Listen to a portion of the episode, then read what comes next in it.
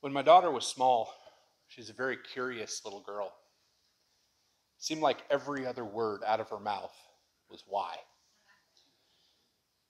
At one point, she asked me, she says, Daddy, why is the sky blue? And I said, Well, that, that's the color that God picked out for it. And her response to that is, Well, why did he pick that color? Yeah, I guess I shouldn't be surprised. I mean, I've always been a pretty curious guy. I mean, certain things just make me wonder, you know? Like, why do they sell hot dogs in 10 packs and hot dog buns in 8 packs? Why are there locks on a door of 7 Eleven if they're open 24 hours? Why do you drive on a parkway but you park on a driveway? You know, during this week, I, I typed in why into Google and it auto filled into why do cats purr? Yeah, why do cats purr? So, of course, I had to hit enter and find out what the answer was. And like many of you know, cats purr when they're happy, but they also purr to communicate with other cats to let them know, hey, you know, I'm okay, I'm not a threat, don't worry about me. Since we're going over answers, uh, meat packers sell meat by the pound, and it takes about 10 hot dogs to make a pound. Whereas bakers, they, they have eight hot dog bun spots in their trays that they use. And 7 Eleven has locks on their doors uh, because, in case they get robbed, they need to lock the store up, or if the clerk needs to leave for some reason, they can't just leave the store open and unattended. And as for why you drive on a parkway and park on a driveway, I got, I got no clue. and all these questions, they're, they're fun to play around with. You know, just questions that come from curiosity. They're, they're fun, to, fun to answer and talk about. But what about questions that come from a place of hurt or anger? Questions like, why did it have to be me that got laid off? Why did it have to be my kid that got bullied in school? Why did it have to be me that got in that car accident? Why did it have to be my grandpa that got cancer and died? Why, God? Do you even know what you're doing? Do you see what's going on down here? Where are you? Do you have any clue what all of us are going through down here? When life throws horrible things at us, it's easy to start questioning everything. And a lot of times, when we don't get the answers to our questions, that's when doubt starts to sneak in. And that doubt can cloud up even the, the sunniest days. So today we're going to continue our series on overcoming darkness, and we're going to we're going to be talking about the darkness of doubt. You see, when bad things happen, even the strongest faith can be rocked with doubt. And today we're going to be talking about a couple of ladies whose faith was rocked pretty hard. And doubt of who Jesus is came into play. So we're going to be in John chapter 11. If you have your Bibles with you, go ahead and open those up to John chapter 11. If you don't have your Bibles, please feel free to use the Pew Bibles in front of you. Our passage is on page 1063. Okay. So we're going to go ahead and jump into our scripture today. John 11, starting with verse 1. It says, Now a man named Lazarus was sick. He was from Bethany, the village of Mary and his sister Martha. This Mary, whose brother Lazarus now lay sick, was the same one who poured perfume on the Lord and wiped his feet with her hair. So the sisters sent word to Jesus Lord, the one you love is sick. So we have the characters of our story. There's a guy named Lazarus, and he's sick. He lives in a place called Bethany with his sisters Mary and Martha. And all three of them have hung out with Jesus. They're all pretty close. And when Mary and Martha send a message to Jesus to let them know that Lazarus is sick, they describe Lazarus as the one you love. So we know that Jesus is familiar with who Lazarus is. And then John writes When he heard this, Jesus said, This sickness will not end in death. No, it is for God's glory, so that God's Son may be glorified through it. Now, Jesus loved Martha and, and her sister and Lazarus. So when he heard that Lazarus was sick, he stayed where he was two more days. And then he said to his disciples, Let's go back to Judea. So we hear Jesus' response when he hears about his buddy. And when he finds out that Lazarus was sick, he is so concerned, he hangs out where he's at two more days. Tells the messenger and his disciples, This sickness won't end in death.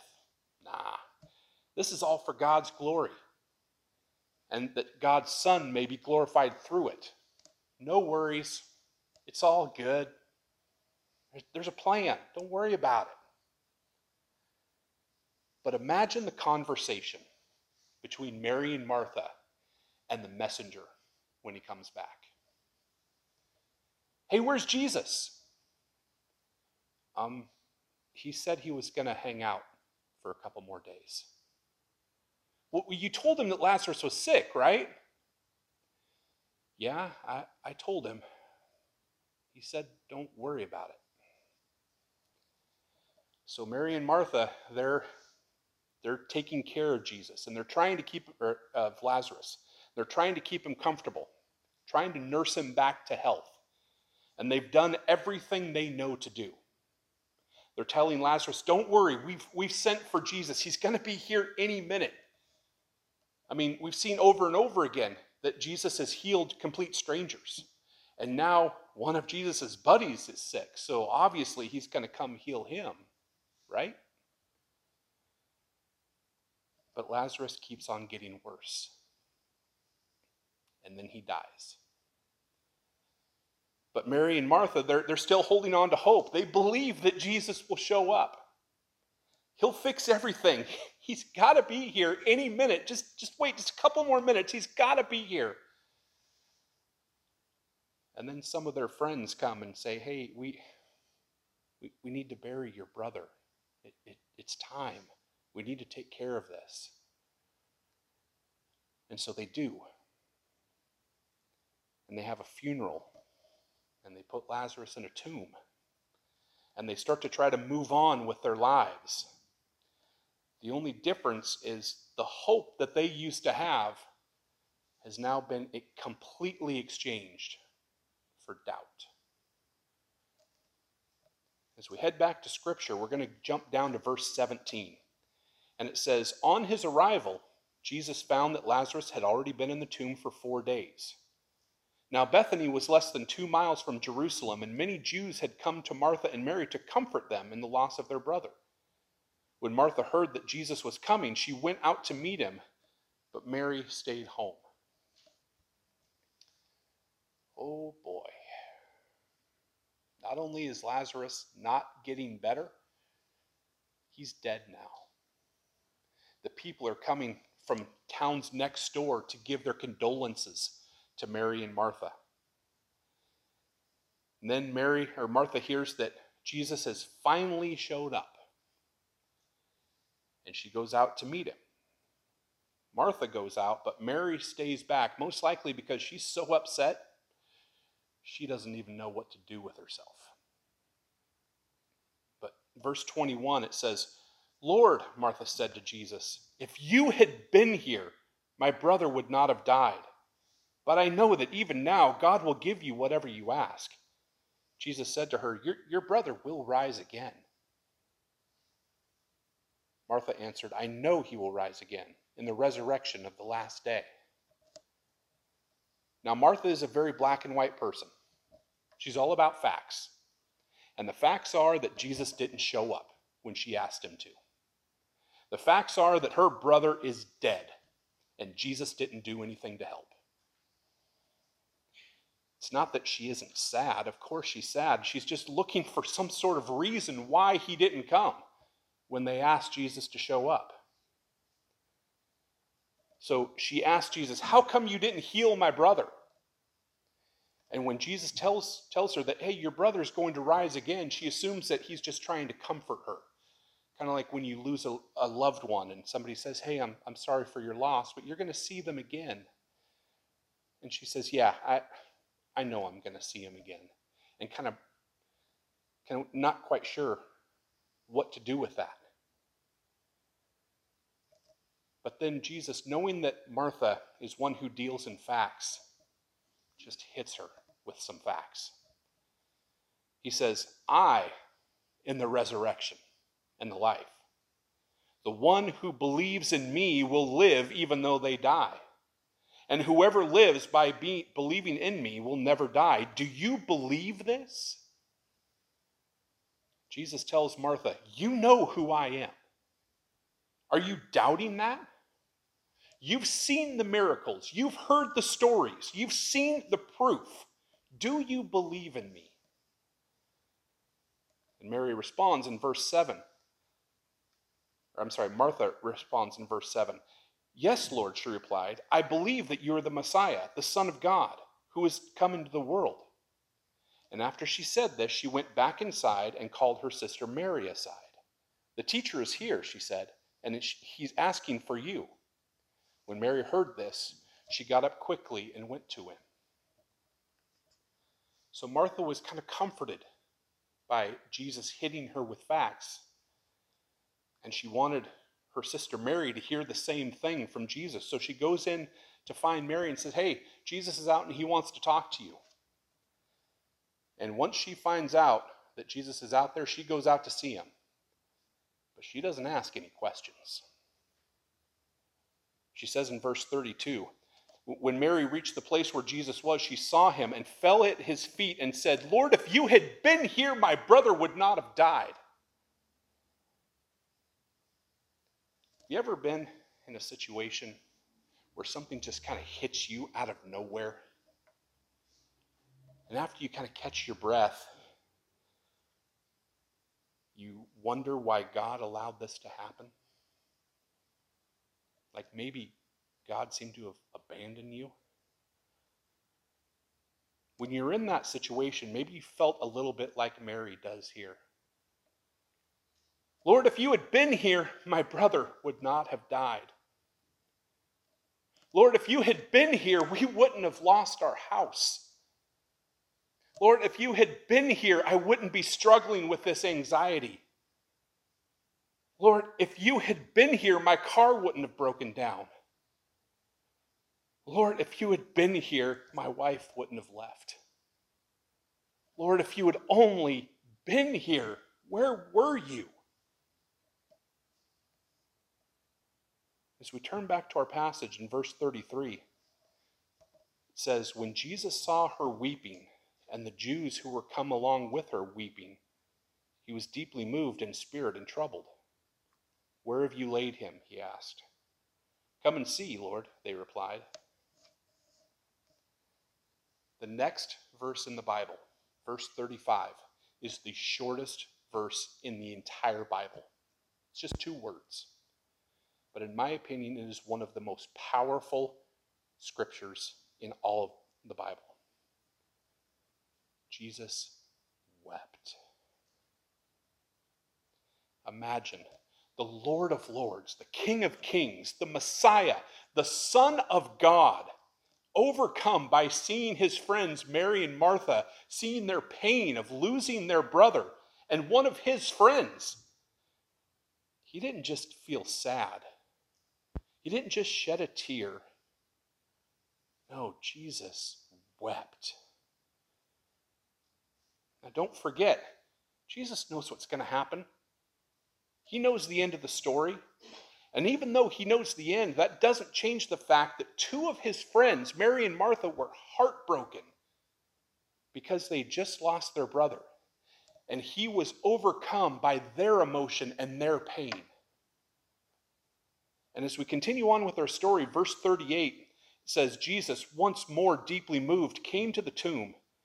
It was a cave with a stone laid across the entrance. Take away the stone, he said. But Lord, said Martha, the sister of the dead man, by this time there's a bad odor, for he's been there for four days. So Jesus is still a little bit shaken up. But when he gets to the tomb where Lazarus is buried, he says, All right, let's do this. Move that stone. And then Mary Mary, Martha says, Wait. You know, I read when I was doing some studying for this, I read this thing that said, you know, Martha was kind of doing this whole passive aggressive thing. Jesus goes to move away the stone, and she says, Wait. Lord, if you if you move that stone, it, it's really going to stink in there. And you want to know why it's going to stink in there? Because my brother has been in there for four days. It's not like you just missed him. It's not like he just died. He's been there for four days. But Jesus, he just lets all this just slide right off of his back. And it says in verse 40 Then Jesus said, Did I not tell you that if you believe, you will see the glory of God? So they took away the stone. Then Jesus looked up and said, Father, I thank you that you have heard me. I knew that you always hear me. But I said this for the benefit of the people standing here, that they may believe you sent me. And when he said this, when he said this, he called out in a loud voice, Lazarus, come out. And the dead man came out, his hands and feet wrapped with strips of linen and a cloth around his face. Jesus said to them, Take off the grave clothes and let him go. I love when they roll the stone away and Jesus starts to pray. He prays loud enough so that everybody can hear him. He's basically telling God, Look, you and I both know what's about to happen, but they don't know yet. So I want them to know that this is all coming from you through me. So, all right, let, let's make some magic here. And then he speaks, and a dead man walks out of his tomb. It's a pretty great story, right? We've talked in the past about different stories that different gospel writers have written from different perspectives. This one is a little different. John is the only one that puts it puts the story in his gospel. Jesus bringing a dead man back to life, and John is the only one that said, "Yeah, we're going to put that in."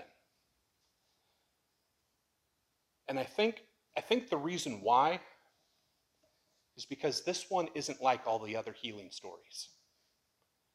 I mean, there are plenty of different stories where Jesus touches someone and they're healed. There's the story that we're actually going to be talking about next week where a woman touches the edge of Jesus' cloak and she's healed. There's even a story where Jesus didn't even need to be there. A, a centurion, a Roman soldier, he, he says to Jesus, Hey, my servant is sick. If you just say the word, he'll be healed. And Jesus does, and, and he was. But this is the first time that somebody asked for Jesus' help and they got silence. Both Mary and Martha had faith in Jesus. They asked for Jesus' help, and in return, he didn't show up. When Lazarus first got sick, they knew exactly what to do. Hey, let's just get Jesus here. Go, go get Jesus. He'll make everything better. They stayed with their brother, taking care of him with the hope that Jesus would show up, and then their brother died. And they had to go through burying him and having a funeral and at no time did Jesus show up until it seemed like too late. I think John put this story in his gospel because, with the help of the Holy Spirit, he, he knew that there are times when we all think that God isn't moving fast enough. There are times when we all doubt God. But this story provides an example where it seems like Jesus wasn't there and it seems like Jesus didn't even care. But even when it looks like the story is over, never forget that Jesus decides when the story is over. I'll wrap up my message today with a, the story that I heard about a famous painting. It's called Checkmate, and it's in a uh, famous art museum. It's a picture of, of the devil playing chess with a man. The devil is smiling, and the man has his head in his hands. Looks like he's about to lose. And in this museum where the painting is, there's a tour going through. And the tour guide introduced it, said this is called Checkmate, about a man who played chess with the devil and he lost. And they looked at the painting for a while, and then the tour moved on. But one man stood there, just staring at the painting. A little while later, the tour guide came back and he said, You know, our, our tour has moved on. Are you going to be joining us? And the man said, You know, I've been staring at this painting. The tour guide says, Yeah, it's called Checkmate, about a man who lost to the devil playing chess. He says, Yeah, I heard you say that, but I got a problem with this. He says, A, a problem? He says, Yeah, what, what, what's, what's the problem?